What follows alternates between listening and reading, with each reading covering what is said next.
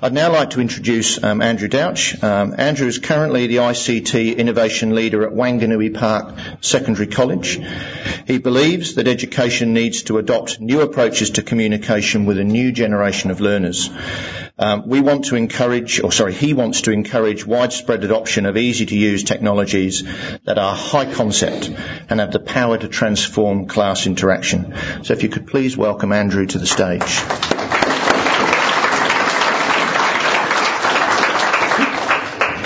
Great. Well, it's, it's lovely to be here. Um, and uh, I'm from Victoria in Shepparton. And uh, so it's, it's it's awesome. I flew up this morning and the train from the airport is awesome. Really is. Well, it's fast. Um, certainly better than trying to get anywhere from Tullamarine. It's interesting to me um, that when you look around the world at, at the way things have changed, how almost every industry has spent millions of dollars investing in I C T, and, and what it's bought for them is amazing gains in productivity and savings in cost. In education, I don't think we're there yet. We've spent a lot of money, and I haven't... Have you seen, are our students learning better? Are they getting better qualified? Has it saved us any money? I don't think we're there yet. But I do think that we will be very soon. I think we just haven't quite seen I C T and the power that it can have um, yet. But those days are coming. I, it's been twenty-five, almost to the day, twenty-five years since I decided to become a teacher. And I sat down the other day and I thought, you know, I just want to have a look and see what's happened in the world since I sat there at the end of my year twelve year and thought, I think I'm going to be a teacher.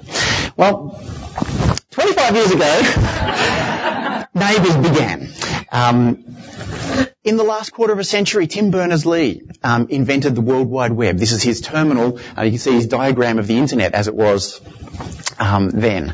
Um, that's in the last quarter of a century. G P S technology. How amazing is that? And how much has it transformed, you know, not only modern warfare, but just, you know, driving from one place to another.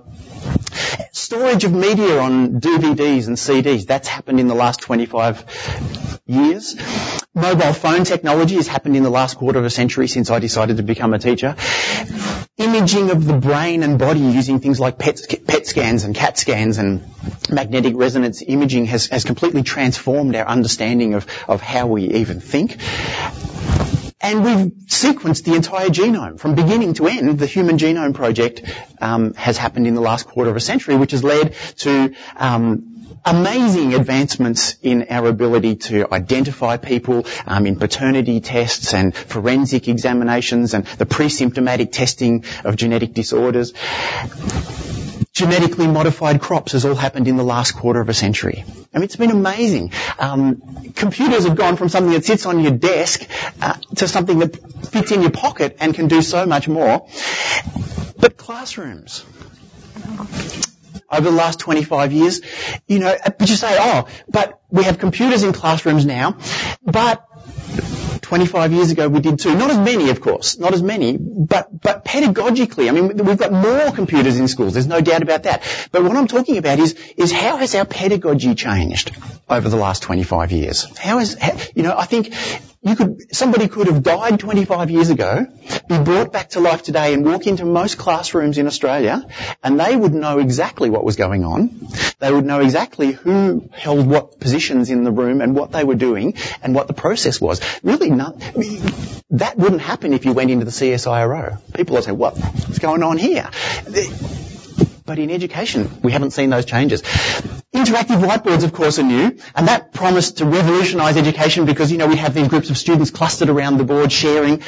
But the reality is, when I look at interactive whiteboards, this is how it looks most of the time. You know, still one person at the front of the room, twenty-five people in rows, one person controlling the show. Either the teacher or somebody delegated by the teacher. The people who are there are there because they live geographically close to the school at the time because the timetabler said that's when you have to be there. None of those parameters have changed. We're just using a cooler tool to do the same things we've always done. I love this quote, and I teach biology. I should say that from the outset. Um, I don't teach I T. I've never taught I T. Um, I've never even studied I T. Um, I have no, I have no technical background.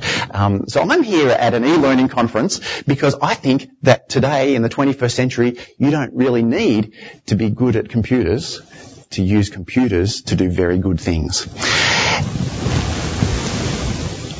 I love this quote um, as a biology teacher because I think that you could pretty much define what it means to be human by this quote. You know, whether we're talking about Edison inventing the light bulb, you know, and putting electricity around just so we could light our homes, and look what we've done with electricity. You know, it was invented for light, but it transformed everything about us. The invention of powered flight, you know, everything that we invent as humans, right from when Homo habilis realised you could sharpen the stones. As humans, this is what makes us different to other species, is that we create a tool, and then the tool doesn't just solve the problem that we created it for, but it, it changes the way we live, it changes how we live, who we live with, you know, how we communicate with them. It changes everything about us. And I think sometimes we despair when we look at our young people and we see them, you know, interacting with each other differently than we did, interacting with us differently than we interacted with our teachers. And we despair of that, I think, sometimes as adults. But I think it's really healthy for us to realise that when they're living their lives and interacting and communicating differently than what we did, it's not that they're doing something wrong, it's that they're being distinctively human. They're taking the tools that our generation has invented and they're using those tools to reinvent themselves. We've always done that. They're just doing it at, at, at an unprecedented rate. I think we're at a really important time in history right here in two thousand ten. We're at a really important point in history where two rivers of change that have been coming together are meeting. And, and I'm talking about the need for us to change as educators, as, as other industries have, and the opportunity to do it. It's now more necessary than ever that we look at the way we're teaching and, and ask the questions, are our paradigms about education what they should be? And it's also easy. I want to talk about this second thing, the ease of this. You know, there was a time when you wouldn't buy a car. It would have been dumb to buy a car if you weren't mechanically inclined. You know, but it's not like that anymore. Now, cars are so reliable that you don't even think about the car. Anyone can drive a car, even if they have no understanding of cars. Because you get in the car, you don't think about the mechanics, you think about where you're going and what you want to do when you get there. And I think it's like that with computers now too. You can, you can walk into a classroom and rely on using computers without the fear that there once was that it was going to let you down. You know, I mean, I walked in here, plugged in my Mac, set it up, you know, I didn't even, there was a time when I was, there's no way I would have done this without first coming in and plugging it all together, making sure it was going to work, and you just trust it and it works. And, and I think that we're, we're at that point now. But I want to go back to the first river of change. That, that there's, I'll make my point here that there's no, there's never been a time in history when it's been more necessary for us as educators to change the way that we're communicating with students and the way that we're helping them to communicate with each other. Um, because if you're not convinced of the need to change, there's no point investing time and energy in making the change. So this is important to me. And again, coming from biology, there are two hemispheres of the brain, and, and because of magnetic resonance imaging, we can watch people thinking, and we know that our, our simple ideas of the two hemispheres of the brain operating completely independently that we once held, that, that was, you know, very simplistic. And in fact, the two hemispheres of the brain interact much more than was once thought. But it's still broadly true that, that they do different kinds of things. The left hemisphere of the brain is, is responsible for logical, linear, analytical, sequential thinking.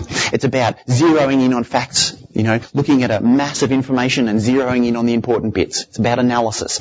The right hemisphere of the brain is much more responsible for matching things that at first seem not to be connected. And that's why the right hemisphere of the brain is responsible for humour and for empathy and, and for those kinds of things that require taking two things and, and matching them together. Okay?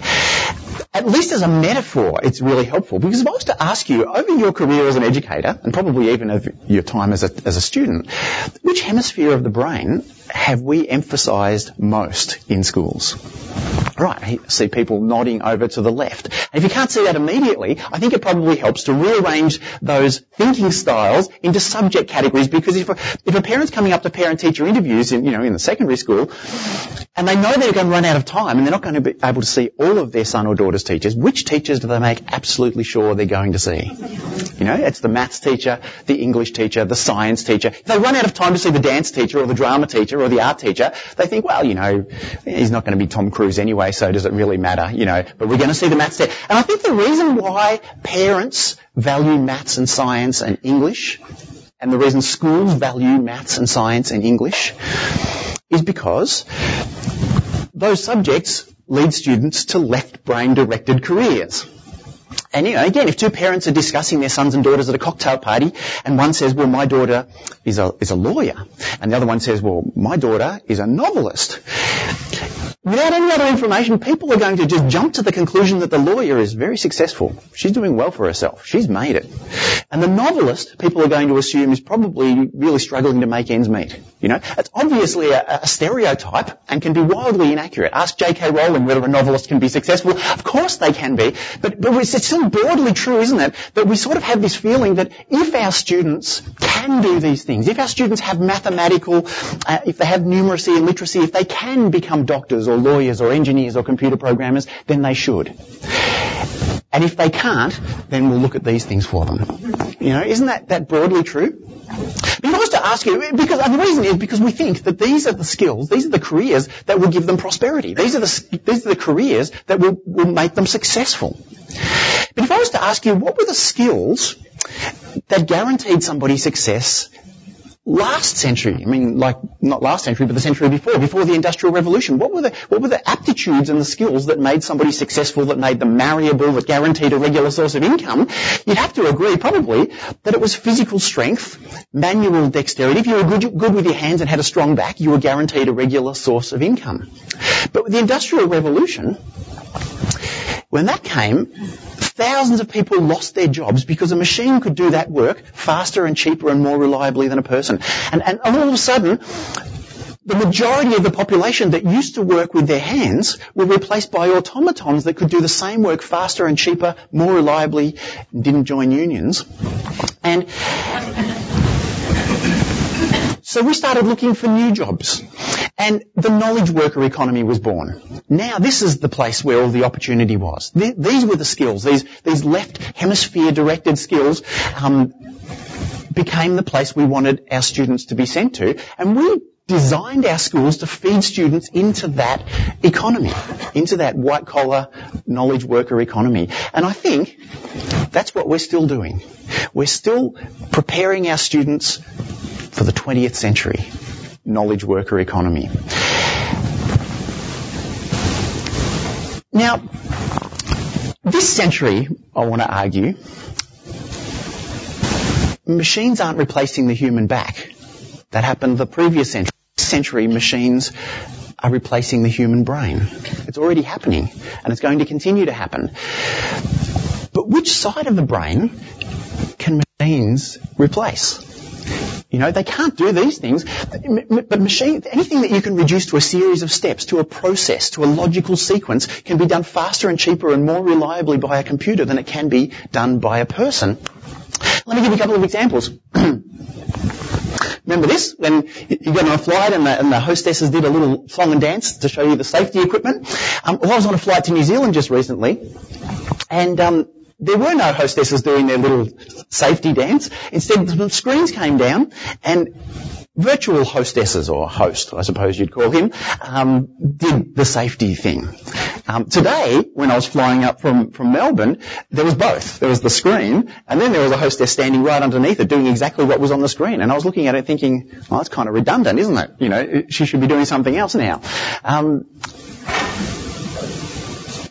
we... book our tickets online and we check in ourselves um, once we get to the airport. We go to the bank. Instead of seeing a teller, we interact with a machine. How much does this save the banks, do you imagine? And even the supermarkets are now getting us to to check our own goods out um, rather than needing to pay people to do it. And once upon a time, if you wanted an uncontested divorce, you had to go to a lawyer. But now, for about one-tenth of the cost, you can go to divorce dot com dot a u and fill it in yourself and get your uncontested divorce. So um, there's a lady writing that U R L down the back there. So this... Now, if you're still not convinced, this is a toy that my kids have. They bought it from Toy World for about twelve dollars, called twenty Q. Have you seen this? And it, and it says, think of an object. So I'm thinking of a of a kettle. And then it asks you twenty seemingly random questions. Is it bigger than a duck? Is it fun to play with? Does it matter if it gets wet? Can you eat it? Is it soft? And, and then, after asking these twenty questions, it says, you're thinking of a kettle. And, and I think, wow, isn't that incredible that a, to- a twelve dollars toy can ask me twenty seemingly random unconnected questions and then tell me what object I'm thinking of with amazing accuracy. And it makes me wonder whether next time I'm sick, instead of going to the G P, I could just get some kind of a toy that, that would say, you know, do you have a fever? Um, do you have a cough? Is there phlegm? Is the phlegm green? And I just sit there and yes, yes, no, yes, no. And they would tell me you have swine flu. Because really... Most of the time, isn't it true when you go to see the G P, what the G P does is they follow a decision tree that brackets to yes-no answers that they've memorised. And in the twentieth century, that was a killer skill, to be able to memorise a big body of information systematically and be able to access it on demand was what made somebody really successful in that knowledge worker economy. But now, I reckon a twelve dollars toy can do that. There's already a website that does it. The A M A doesn't like it. But it's possible. Now, I'm not arguing that um, that we won't need doctors in the future. Of course we will need doctors. Of course we need surgeons. We need people with those skills. But I, I, I think that the roles of doctors will change. I think that the, the skills doctors will need more and more are those sort of right hemisphere-directed skills, the ability to sit behind a, beside a patient and help them to feel like somebody understands what it's like to have that ailment. You know, we'll still need lawyers, of course, but not just the ones that can follow a process for an uncontested divorce. We'll need the ones who can sort out messy situations and appease people when, when it's a contested divorce, you know, and the ones who can stand in front of a jury and argue a compelling case, you know, using the very skills, in fact, that their drama teachers taught them every bit as much as the skills that their English and legal studies teachers taught them. Okay. Another reason why I think it's important for us to, to look at what we've been doing and, and to question whether it's the way we should keep doing it is because of this book. This is a book by Michael McQueen, who's um, a social researcher based based based in Sydney here. Um, I love this book. This is one of the best books I've ever read on education. It's not even about education. It's just about Generation Y. But I think if you're an educator, you really should read this book. It's awesome. And he makes a number, I think, of uh, a number of startling points. But I want to just raise two of them, um, as I understood them, um, which had a big influence on me. The, the first of them, he says, is Generation Y are more respectful than Generation X. And when I read that, I thought, hang on a minute. There seems an incongru- incongruity because the, the, the image we have of Generation Y is not that they're more respectful, but that they're less respectful.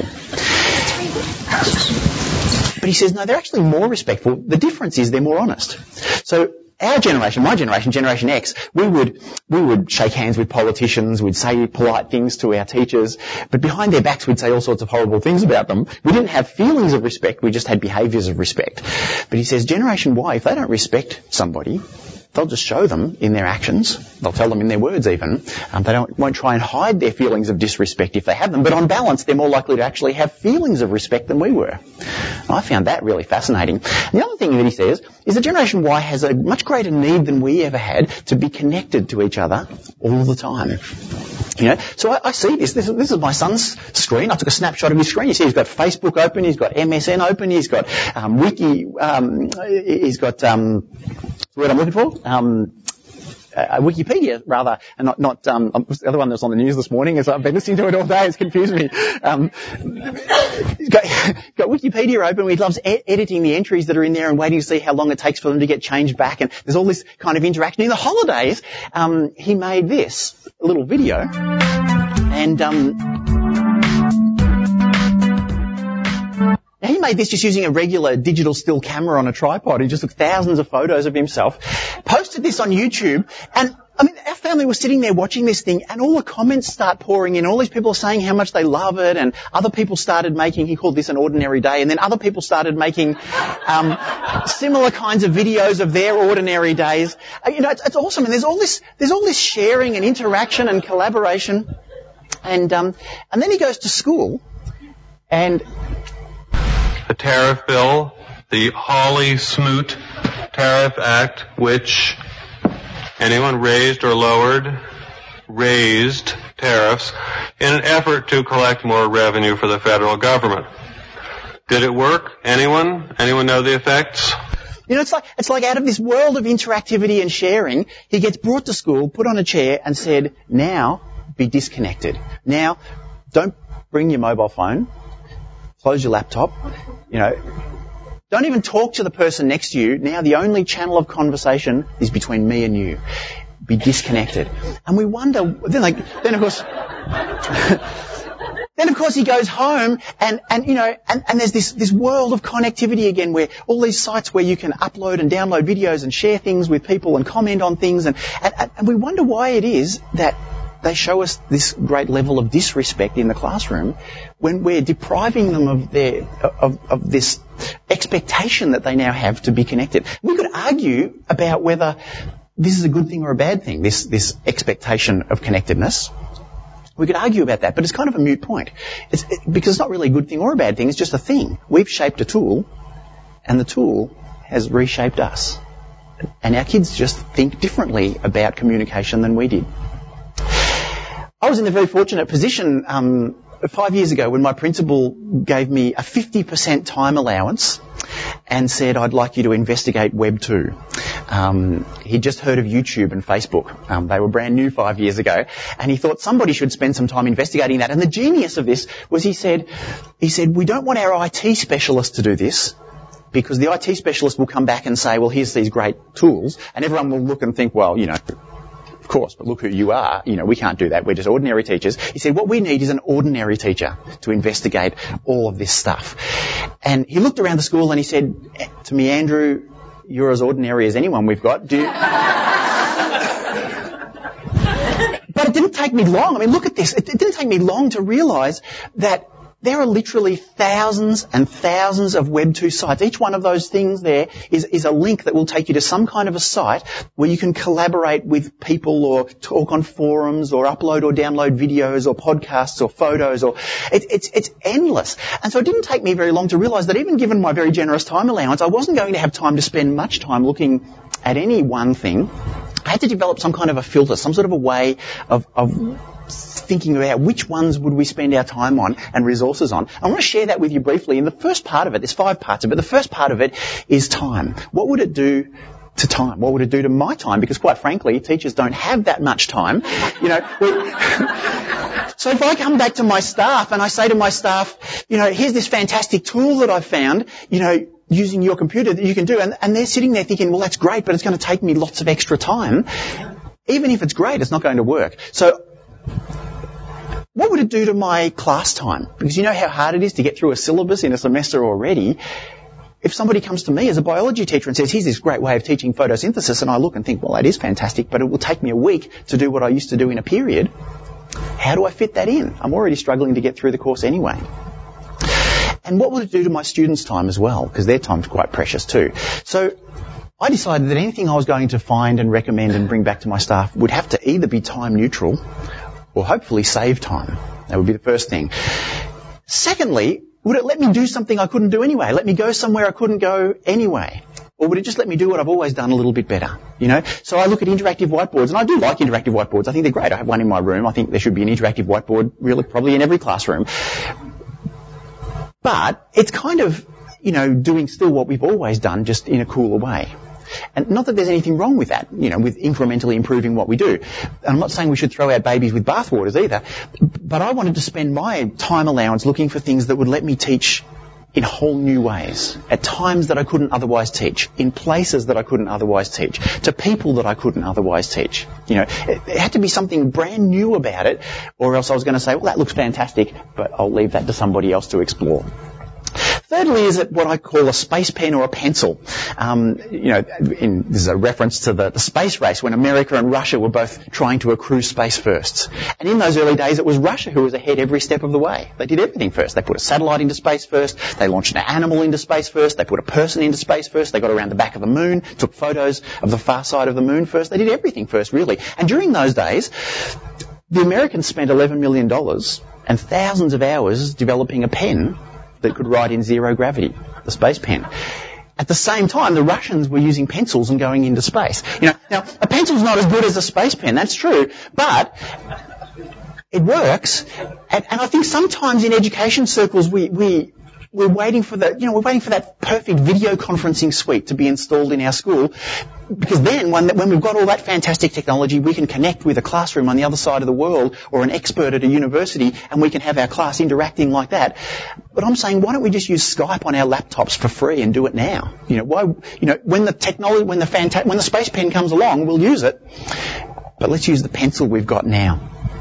Fourthly, will it get better results? Because at the end of the day, we're educators. If our students aren't learning better, if we don't think they're going to learn better because of what we're doing with them, then I don't think it's something I wanted to spend time on. And, and fifthly and lastly, is it what I call a desire path? This is actually a term that I've borrowed from landscape architecture because, you know, traditionally what you do is you put your buildings in and then you put the paths in and then you plant your lawns and gardens. But, you know, Generation Y, they're not going to take an extra five seconds to walk around the path when you can just walk straight across the lawn. And so they wear these ugly desire paths across the lawn. And some progressive landscape architects are saying what we should do is put our buildings in, then just put the lawns down, and then come back in a year and see where the paths have formed and pave those. They'll be better. They'll be more natural. They'll take people where they're inclined to go. Now, I'm not saying that we should just let students do anything they want, but when it comes to choosing this tool or that tool, it makes a lot of sense to me to just say, well, what the kids already do, can we use that? Let me give you an example. Um, M S N, I was walking through the school courtyard a couple of years ago, and I'd never, I'd never used M S N. Um, but there was a group of my students who were just talking about a conversation they had on M S N. And And I just stopped and said, you know, how many of the kids in our class do you think use M S N? And one of them, a girl called Amy, said, well, well, all of us, Mister Douch, that's what teenagers do. So I went home and I signed up for M S N. I looked up Amy and, um, yeah, she gave me, she gave me her handle and, um, and she said, oh, how cool. A teacher online. Hang on, I'll get everybody. And, and within a minute, she'd, she'd brought in most of my class into this conversation. I'm asking them questions and they're trying to answer them first, and I was asking them about what was working well in class and what wasn't. You know, it was great. It was really engaging. And, um, you can see Peter, third from the top there, um, not long after this, um, said, you know, Mister Douch, the footy show has already started. I hope you appreciate my commitment. And, um, and, the next day I got this email from Peter's mum. Now I reckon that if you can get a year eleven boy to go skipping into the lounge room to tell his mum anything, you, you've found a desire path in his learning. Um, or take take mobile phones for example. I mean, such a useful tool, and in schools in Victoria at least still banned in most schools, or at least not not allowed to be used in class. We, we decriminalised mobile phones at our school um, about a year and a half ago. We decided we, we said to kids they're allowed to bring them, have them on them, their person. They just have to have them on silent and not take them out in class unless they had the express permission of their teacher. So I went into class the next day and I said, well, you've heard the new rules, so you now have my express permission to take your phone out and use it any time you want for anything you want, as long as before you do it, you just ask yourself, what I'm about to do, is it respectful to my teacher? Is it respectful to my peers? And if it is, go ahead and use it. And I reckon I've been disappointed maybe twice since then, in a year and a half. Kids do the right thing when you trust them to do the right thing, in my experience. And the benefits have been awesome. And this thing about saving embarrassment, just very quickly, I, I walked into class and um, th- it was the day after actually, and my phone vibrated in my pocket and I took it out, and it was a text from a girl who I was looking at. She was sitting right there in the second row. It was the first time I'd ever got a text from somebody who could have just opened their mouth. And and it, it said, it said, Mister Douch, I've had a really bad day. Please leave me alone today. Because I don't know, that sounds bad, but it, it, see, I knew what she, she meant. She, she she she knew that I would see her sitting there not interacting, and I'd ask her more questions and try and drag her in, and she just wanted to be able to just be there and be left alone. She could have come and said it to me, but she probably would have burst into tears and embarrassed herself. I thought that was really cool. The next day, one of my kids was off task in the, you know, up the back, not doing anything wrong, but just kind of, you know, mucking around and distracting. So I thought, I'll text her. So I, I took out my phone, Penny, get back to work. And and I watched, and Penny took out her phone, and she looked at it, and she looked up at me, and she grinned. And she put her phone away, and she got back to work. And I thought, that's pretty cool. And, you know, she's graduated now, but but for the for the rest of the year, every time I passed Penny in the schoolyard, I got the same grin from her. And, and I stopped her at the end and I said, look, I'm, I'm giving some talks to, to teachers and we're talking about mobile phones and things. Can I can I talk to you about, you know, obviously our relationship sort of jumped up a notch after that day. And she said, what was cool about that, she said, was, you know, you did what you had to do as a teacher and you told me off because I was doing the wrong thing. But you did it in a way that didn't diss me in front of my friends. And that was really cool, is, is the way she put it. And I think, you know, we have we have a device here that enables us to communicate so effectively and efficiently. Um, we're prematurely blocking it um, when there's so much potential for good there. And I realise that there are there's potential for harm too. But I think, you know, we need to we've got past. I think the stage, we have to get past the stage where we think we can protect kids by just blocking and banning and stopping them from doing things. And instead, we need to be looking and, and working on the kids and educating them about ethics and morals and right behaviours and opening up the tools of communication. You know, when they do the wrong thing, we should be, we should be disciplining them and their behaviour, not trying to block the tools they use to do the wrong thing. Anyway, um, there's also a whole lot of things you can do with phones that are so awesome. This is iPadio, um, iPadio dot com, where you can sign up for a free account. I have all my students do this. They can ring the iPadio number from their phone and make a podcast just by talking into a phone. It goes straight onto the internet. It's already published. They hang up. It's on the on the internet. It's awesome. Um, you know, you kids walking around with a little podcasting microphone in their pocket. We'll talk about podcasting now, um, because I think of all the things that I've played with over the last five years, podcasting is the, is the one thing that stands out to me as fitting those five criteria best of all. Um, if you've never listened to a podcast, let me uh, create my experience. No, that'll, that'll do. But here I am, and I'm sitting in my car, and, and it's like this panel of experts talking about the latest developments in technology. It's like they're sitting in my back seat. Instead of doing my professional reading, you know what that's like. I was more up to date. It was lively. It was engaging. I was really enjoying it. And I remember the exact moment when I drove into my school driveway, and I thought, wouldn't that be fantastic if my biology students could be learning biology like this? And so I decided that I would find them a biology podcast that I could recommend to them. And, um, and I really couldn't. So I figured, well, I've got a fifty percent time allowance. I'm going to spend some of that making a podcast. It took me ages because I had no, how, no idea how to do it. Um, and it was quite hard in those days. It's really easy now, but it was quite hard then. You know, I had to write an X M L enclosure and everything. I didn't even know what that was. And um, now it's so simple. There are websites that do all of that for you. But I made this podcast. I put it on the iTunes store for my students.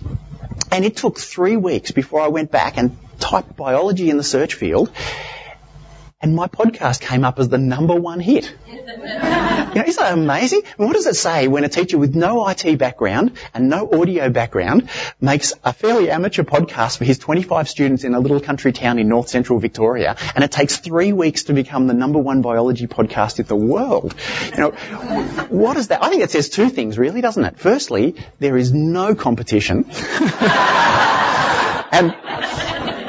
And secondly, there's a lot of kids who want to learn by listening to a podcast. In October, I had twenty-two thousand people download my podcast. You know, don't tell me that people, kids don't want to learn. They just don't want to sit in rows on a Friday afternoon on a hard chair and be told who they have to learn from, when they have to learn it.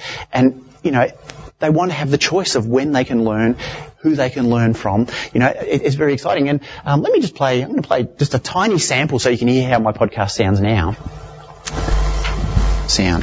This is Douch's Biology, episode one for twenty eleven, the Meerschaum Pipe.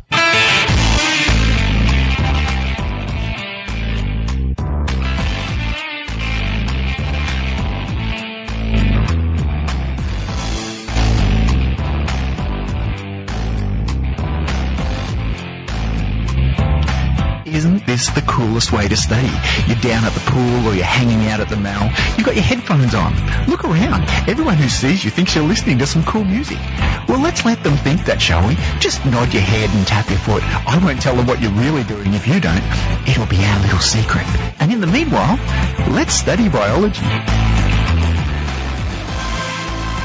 Okay, so, so you get the idea of it. But is this the desire path? Well, let me illustrate the answer to that question by, by showing you this. Uh, a student, one of my students came to me um, not that long ago and said, Mister Douch, I, I found a video about you on YouTube. And I said, come again? And, and she said, no, here's the U R L. And I went and had a look. And here's a kid who I don't even know who apparently listens to my podcast, who's made a song about learning biology by listening to a podcast. Let me play, I'll play a little bit of this for you too. Hang on a second. Uh. Hello Interweb, and especially Douchy. This is just a short tribute song to anyone who's ever nodded their head or tapped their foot to Douchy's biology podcast.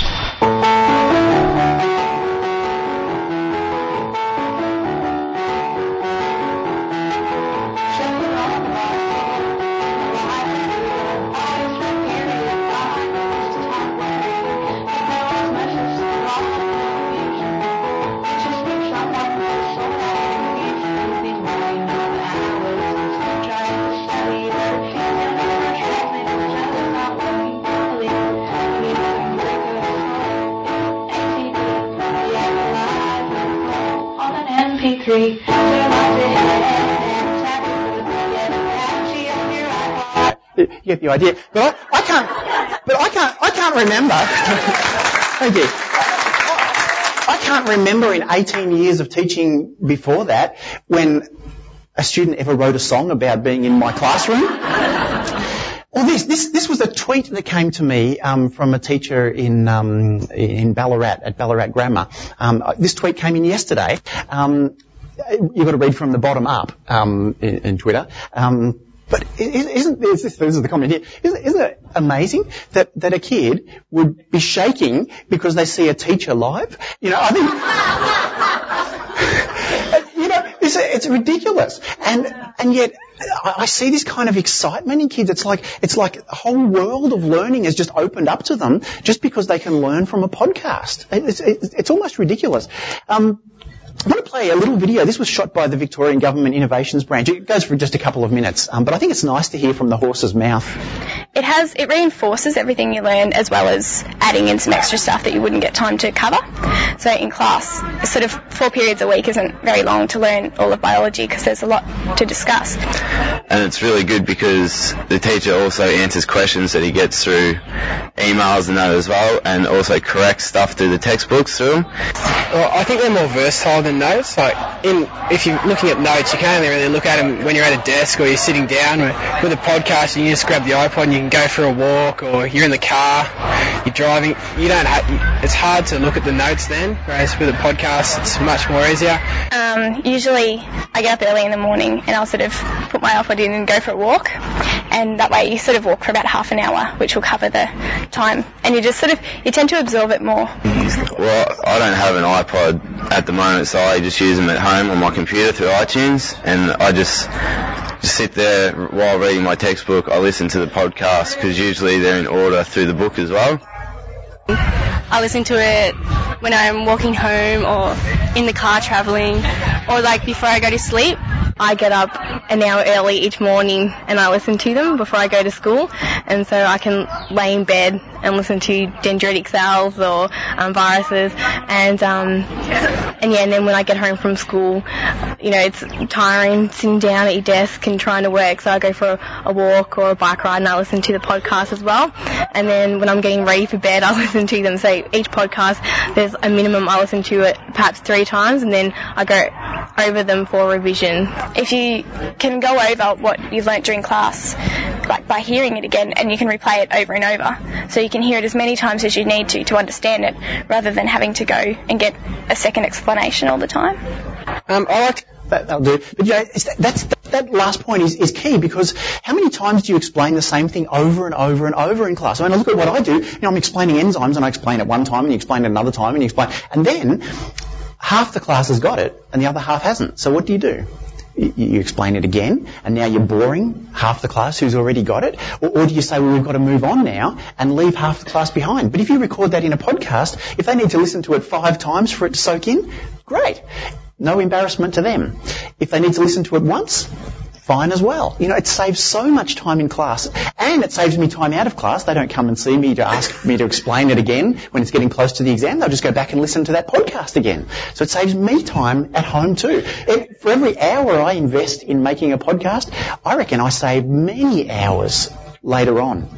Um, but the real great thing is that because it saves me class time, all those things that I would have once had to stand in front of a class and say to my kids, because there are some things that teachers just need to explain to their students, I don't have to anymore.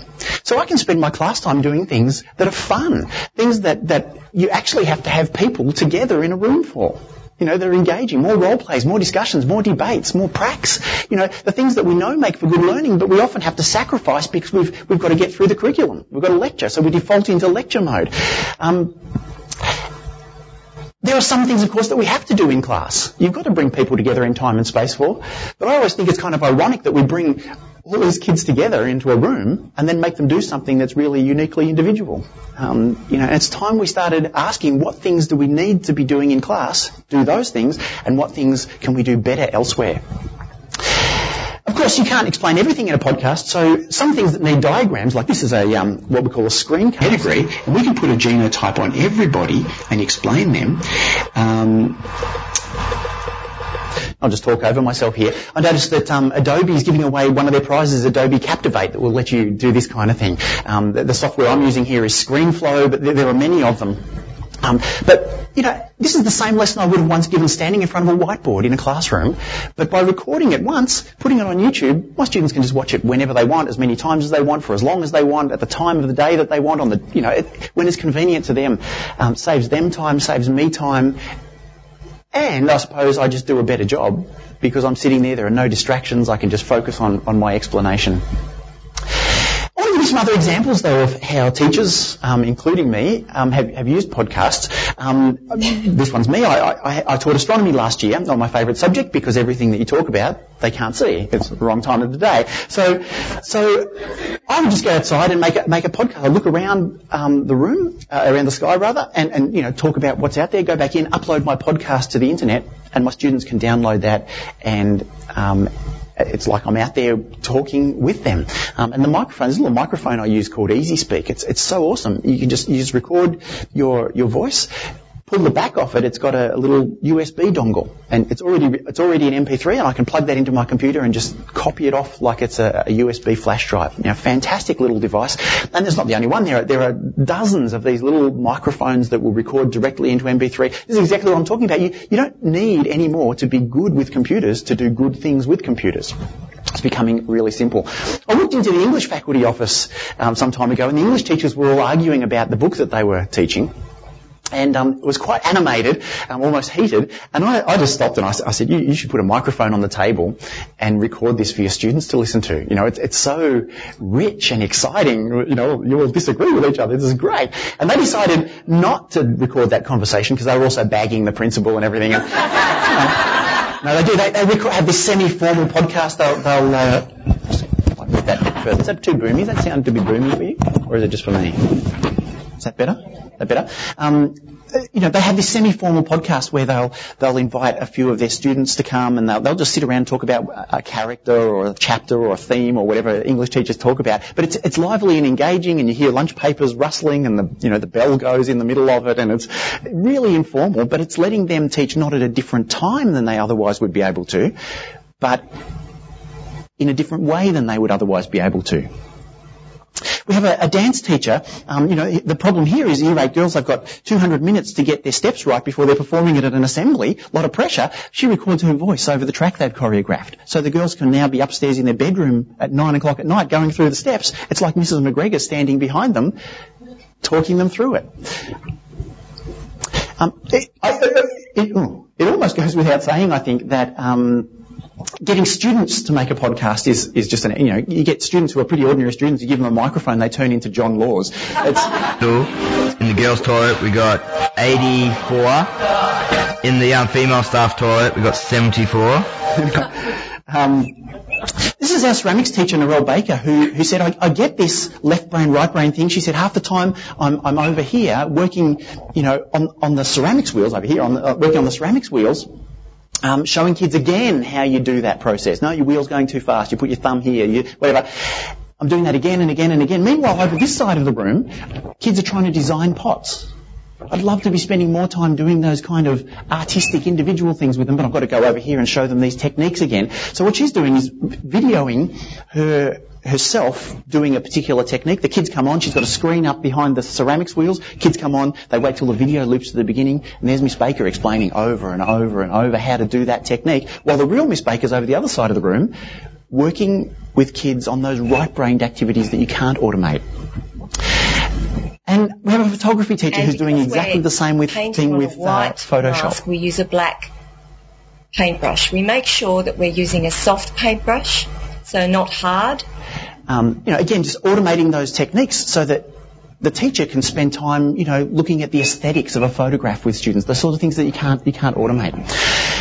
I have a discussion forum, and I just want I'll go into the, the forum here. What's important here? Don't bother reading the biology, but the date is the critical thing. When I took these snapshots, so this was the first of November. If we scroll down, this is the second of November, still the second of November, still the second of November, still the second of November. You see, what's happening is kids come home, they put their bag on the floor, they go to the computer, they log into Facebook and M S N and Wikipedia and the biology discussion forum, and they're out talking about a party here and football there and biology here. And, and it's, it's like what Michael McQueen said, it's not about the topic of conversation, it's just about the conversation itself. It's just this need that Generation Y has to be connected and feel like they're part of a community. Um, And this year I've taught a class that didn't even have a classroom um, or a place in the timetable. We met online in the evenings um, when it suited us. We went for as long as we needed to um, using uh, this product is called Illuminate, and it's like a virtual classroom. Um, you can send them into breakout rooms, you can see each other, you can hear each other talking, you can write in a little chat window. Um, you can everyone can draw on the interactive whiteboard at the same time. You can show PowerPoint presentations. You can do everything in there that you can do in a real classroom. It's awesome. Um, and we've done that the whole year um, as a class. And, and I, we haven't got the results yet, of course, but I suspect they will have done very well, because Matthew did biology with me a couple of years ago. He did Unit three, that's semester one, with me, and then his dad got a job in Bahrain, so he had to leave the country. Um, he still listened to the podcast, still asked his questions on the discussion forum, and did just as well in the second half of the year as he did in the first half of the year, which makes me ask the question, what's really the value of coming to my class? Um, But, but other kids too. And there's a, a kid in Africa um, who um, who my kids got to know. He did become friends with some of the kids in the class. Just wanted to get ahead um, before he got into into uni um, in Kenya. Um, or here's a middle-aged woman who wants to go back and get her high school diploma. And, you know, it's hard when you're a mum studying as well, but she can be vacuuming and listening to a podcast at the same time.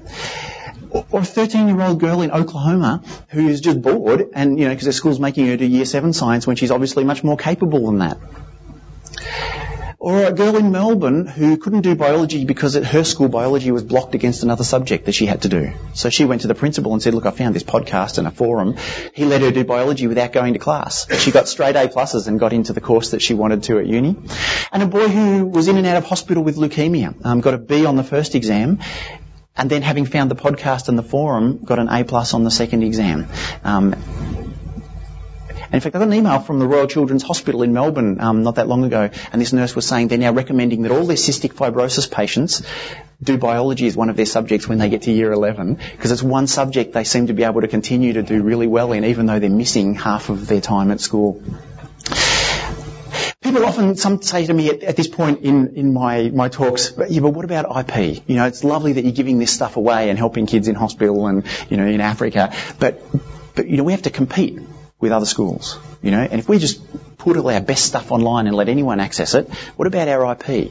And I get that, but I think it's sad, isn't it? You know, we didn't become teachers to guard our I P. We, we, you know, if we wanted to make money, if we wanted to be, you know, have that kind of industrial mindset, we shouldn't have become teachers. We became teachers because we believe that education empowers people and it enriches them and it makes their life better. And then somehow we get in a school and we say, well, we've created that. We don't really want, you know, I was, I was talking about this over the dinner table um, not that long ago, and my son because we're talking about a particular teacher who had said to me um, that she would never share anything with someone from another school, and, and we were just having a conversation about that sentiment. And my son, who's fifteen, said, you know, what was she worried about, that students at another school might do some unauthorised learning, you know? Which I, I think is priceless. Um, but what about if you put your stuff online, um, like, like like here, you put this up on YouTube, but then put your school's name across the top of it, so that, you know, you're using it as an opportunity to advertise that this is the place to be. You know, if you're from another school or another training organisation, you can learn too, but we're going to make sure that you know that our school's the place to be. Um, I, I think that's. Um, That's the way to go in the twentieth century. The other thing, of course, is that let's just bring people in. Um, this girl sent me a question that I didn't know the answer to. And I could have said, I don't know the answer, but I thought, well, I'm going to find out. So I eventually um, got hold of Professor Doherty. If you don't know Professor Peter Doherty, he won the Nobel Prize for discovering how T cells identify foreign tissue. It was his work that made tr- tissue transplants possible. The guy's a legend of immunology. And I rang him up, and, and he just talked on his phone, and I just recorded. I rang from Skype on my computer and recorded the conversation. Here's how it went. Um, so Alex asks why, um, in, in an autoimmune disease like juvenile onset diabetes, yeah. only one type of cell is targeted, and she wanted to know um, if, if that's because um, there's more than one type of M H C marker. Um, I don't think that's the case. It's not. It's not my area. I don't. I think that's the case, and I don't think we fully understand that, though there's a lot of research going on in that area. It's a good question, and uh... so he basically said what I would have said, didn't he? But how much more profound is it when a teacher says, you know, I don't know, good question, the kid just thinks, oh, duh. But when one of the greatest immunologists in the world says, I don't know, and I don't think we have an answer to that, that leaves the kid thinking, all right, I asked a good question. And it's, it's such a significant difference. It would be rude to ask Professor Doherty to come to Shepparton and speak to my kids. You know, I mean, the guy's obviously a very important, busy man. You can't ask someone like that to drive three hours into the country to talk to twenty-five kids. But when I rang him up and said, I've had twenty-two thousand kids download my podcast um, last month, would you mind having a five-minute phone conversation that they can all hear, where we can ask you some questions that we don't know the answers to? And he was delighted to. The conversation actually went for a good half hour. You know, um, it, w- it was awesome. And um, I didn't put most of that in the podcast, but it was, it was, you know, he was just delighted to be part of it. And it made us wonder, you know, if you're an English teacher, would you be able to have a conversation with the author of the novel that your class is studying? You know, if you're, if you're a P E teacher and you had a podcast, would you be able to get a, uh, you know, an interview with Matthew Richardson? Oh, he's a football player in Victoria. Yeah, so, you know, I reckon, I reckon there's not that many people, are there, who wouldn't pick up the phone and, and just answer some questions if they thought that they were contributing to the education of lots of kids. Um, and, and a podcast gives us the opportunity to bring in those kinds of people. I'm almost finished here, um, which is fortunate because I'm also all, almost out of time. But um, I want to go back to that point about results, because at the end of the day, it's fantastic if we're doing different things, but if, if the results don't show that kids are learning better, uh, however we measure that, um, leading up to two thousand five, Um, the V C A A, the Victorian Curriculum and Assessment Authority, predicts how every student will perform in every subject that they do based on, they do a, a big test called the G A T. It's like a massive I Q test, but it tests their aptitude and their ability to interpret humour and all sorts of different things. And then from that they say, well, we think this student is going to go this well in biology. Um, and then they look and see how they actually perform, and we get results back showing how our kids performed compared to how they would be expected to perform. In the three years leading up to two thousand six, my students were performing four study score points better than expected. That's pretty good. I was pretty proud of that. Um, and I worked really hard for that. Um, lunchtime classes, after-school classes, holiday classes. I love graphs. I work hard for my graphs. I'm actually a very left-brain kind of person. And I work very hard for my graphs. In my hierarchy of loves, at the very top is my wife and four sons. Just a little bit lower is graphs. And, and I wait for this data to come out every year. two thousand six, I walked into my class and I said, we're going to do school differently this year. Um, I said to them, it's more important for you to listen to the podcast, to go to the website and the discussion forum every day, than it is to turn up to this room. When you come here, this is like a tutorial. We're going to we're going to answer your questions. We'll do activities that support your learning. But the actual teaching, that's in the podcast. The actual questions, that's on the forum. You know, this is this is extra. And um, in the three years after that, we've seen a fairly significant gain, I think.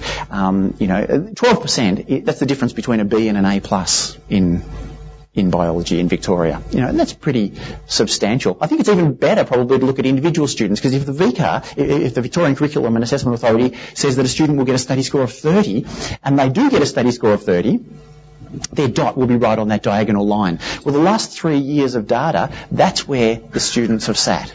You know, so not only on average do they perform better than expected, but almost every student performs better than expected as well. You know, that's not a lot of data and it's only three years, but it gives me enough confidence to say that I think that when you connect kids together and make them part of a learning community, they learn better. I'd have been surprised if, that, if, if in fact that wasn't the case, because when I think about how I used to teach back in two thousand five, it was like this. You know, we're, we're doing photosynthesis today, and we have to get through photosynthesis today because tomorrow we're doing cellular respiration, and we have to get through cellular respiration tomorrow because on Friday we're doing anaer- anaerobic respiration and fermentation, and we have to get through that because there's, a, there's an assessment task on Monday. So if you don't understand photosynthesis today, you're going to have to come and see me out of class or ask your friend or figure it out yourself using a textbook or something, because we've got to keep on moving through the curriculum. And it, it was like that. It was like, and then, then what would happen is it would rain on sports day, and they would move the sports day to my double period on Wednesday, and it would be a disaster. You know, the whole year from beginning to end was just this stress to get through it. Well, this year I didn't even do photosynthesis in class. That was in the podcast. And in class, we've got time to just go deeper into the things that are interesting them or they're finding more confusing. You know, if they've seen something on T V and, and they just want to explore that, we've got time to do it. We've got time to do motivational activities. One time when they were feeling really flat and they thought the world was a bit unfair because they go to a government school and they're three hours from where all the revision lectures are and, you know, life's just not fair, Mister Douch. We spent a whole period just Googling Helen Keller quotes. You know, to find out how somebody who, who was treated more unfairly than just about anyone in history by life inspired herself to become such a great person. And they went out of there motivated. It was awesome, but I never would have done that before. Um, we've got time to do those other things and also just to build rapport, which brings me to my very last point, and sort of that thing about desire paths, but also about results, because results aren't just... not just their academic results, not just exam performance, but also their engagement and their love of learning. And um, I want to finish by, by telling you a story, a very short story. Um, this was my two thousand six class, um, the ones that I went in and said, you know, we're going to uh, do things differently. And um, the photo was actually taken at the start of the year. But I watched these kids through the year, and I just had this gut feeling that they were learning well. For the kids they were, they were learning well. And in my head I'm thinking all year, I think my graphs will look good this year. And the last day, I, you know, I think in every teacher's career there's a few days that just really change everything, that a few days that just define your career.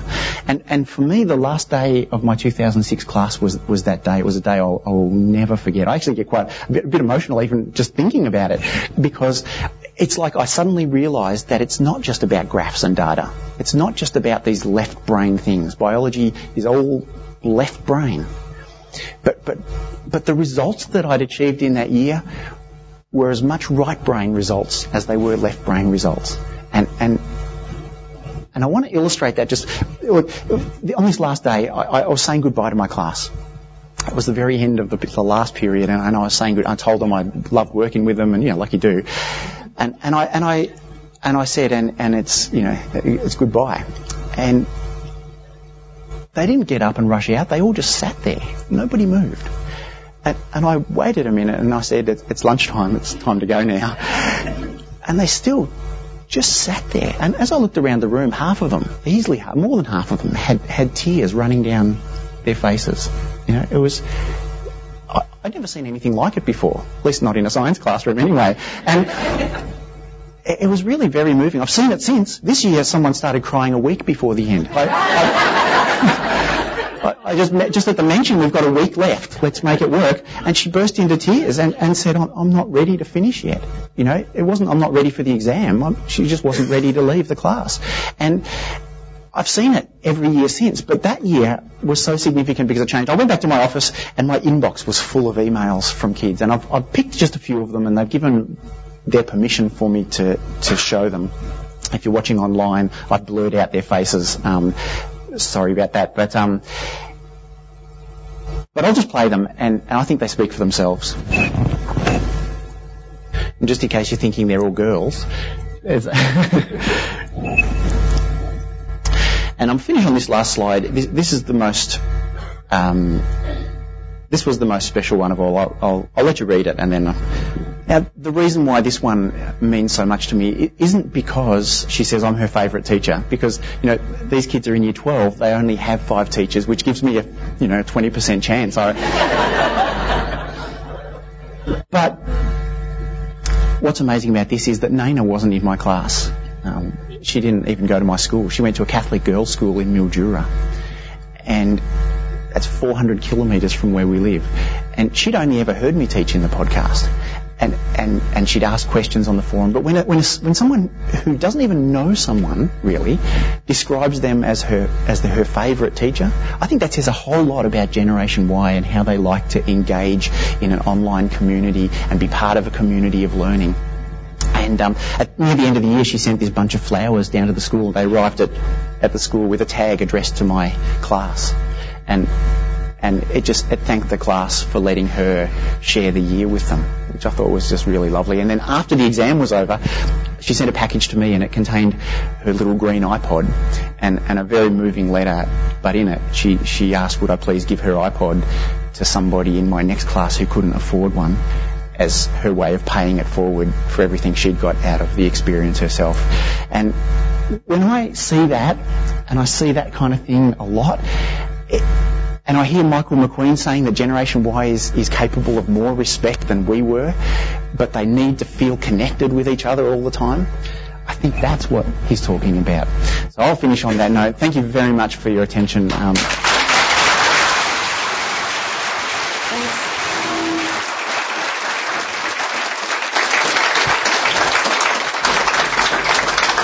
Thanks, Andrew, and you've got us off to a fantastic start today, and so much there to think about. Um, yeah, I, I don't know where to be, but I just we do have a few minutes for a couple of questions. There'll be mics. I will ask you to wait till you have a microphone so we can record that question. Does anyone have a question? Thanks for that, Andrew. That's uh, certainly moved me and uh, reminded me a little bit of uh, way m- many many working lives ago when I was working in a school. And uh, it's really great to be inspired by how this work that we're doing at the moment uh, on e-learning. I work in adult education, but how much uh, integrated it needs to be right across the educational spectrum. My question is um, in relation to how much your work is affecting teachers in other disciplines, in in your own school, and uh, maybe what you're seeing elsewhere since two thousand six with with, with uh, talks like this, because I imagine it's quite uh, difficult for some of these kids to go out of that sort of highly motivated learning, you know, uh, left, right brain learning environment that you're providing, and then going straight into a maths and English session where they are going back into that, or those teachers aren't necessarily um, being inspired themselves. So, yeah. Is this microphone? It is good. Um, yeah, look, a lot of teachers are taking it on. Um, maths teachers um, have started making screencasts, like the, the pedigree thing. Um, so our maths teachers are systematically screencasting all of that sort of thing. Um, you know, the photography teacher and the ceramics teacher and all those teachers that I showed there are all from my school. And um, so certainly... locally, but but yes, I've, I've gone and spoken at a, a lot of schools across Victoria um, and in New Zealand, and and hear back from them that they've seen, you know, lots of teachers taking it up, because it's easy to do. That's the thing, is it's, you know, it, it's not like it used to be where where it was hard to do these things. It's, it's it's really easy to do now, and so and I think teachers are just naturally. You know, they'll listen to this and they'll think, well, I wouldn't do that, but I'll do something similar that suits me. I went and spoke to some plumbing teachers in Albury, and, um, and when they asked me to come and give the keynote at the the plumbing teachers conference, I, I sort of thought, I don't think I've got anything to say to plumbing teachers. But I was really wrong, and I went back up there. They've invited me to come back again next year, and and. I went back up there recently and, and spent a bit of time with some of them, and this guy was showing me, and he's got. He's he's recorded little vodcasts of all the joins they have to do with pipes. And he was saying, you know, if I have to teach the apprentices again and again and again and again how to join a pipe, now I'm just recording it. They've got it on their iPods, and when they get, you know, they're trying to do it, they can just pull out their iPod and, and I can explain it to them there. And, you know, so they've taken it on. Um, primary school teachers, um, you know, ha- have been doing it, and um, I, I, I get really excited because it's just so versatile and, and it's been taken up so easily by so many people. Okay. Yes. One more question, and Andrew, are you staying around for a little while? I'll stay around for a while, yes. Okay, so you'll have a chance to talk to Andrew at Morning Tea. Hi. Um, is the, have you got your whole curriculum online with with all the, or is it just pockets? Or have you developed the whole of your curriculum to be yes, presented I, in this way? I, I I do this through the whole year. Um, there are some parts of the course that's sort of le- like the, the genetics that lends itself to screencasting rather than podcasting. So I stop podcasting there and start screencasting. Um, but I I teach the whole curriculum that way. Then at the end of the year I clear it all off, do it again the next year so that it's fresh. Although I do cop, I do cheat sometimes, and if I think, you know, gee, I explained natural selection really great, and, you know, the kids all say that was great, I'll copy and paste that out from one year to the next. But but I still teach it again on the podcast, because th- that way kids can, they can be listening and they can ask a question. Their question gets answered on the podcast. So I, I, you wouldn't want, I don't think, for just to produce like an audio book. Um, and, and that way you can talk about kids in the class too. And, and even though there's, you know, thousands of kids out there who download my podcasts and, and learn from them, I'm still really just making it for my twenty kids. And, um, and so it's quite personal, you know, I, I address it to them and talk to them as though they were in the classroom. So, yeah. Thank you.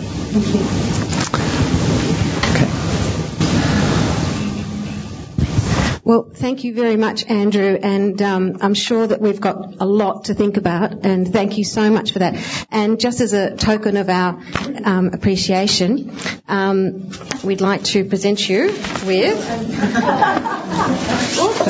well, one, that won't fall over, um, this little um, token of our esteem we thought might be very appropriate given the current climate. And Collingwood colours. It's a framework, it's a framework logo, but we do have a little quote on here which is, Um, I've got to credit Danny Cole, one of our conference advisory group, um, who came up with this suggestion, and he said he took the quote from our survey from this year, saying that most vet teachers and trainers are doing something under the e-learning umbrella, even if it's just using online resources or allowing their students to electronically submit work. So thank you again. Thank you very much. Please thank us.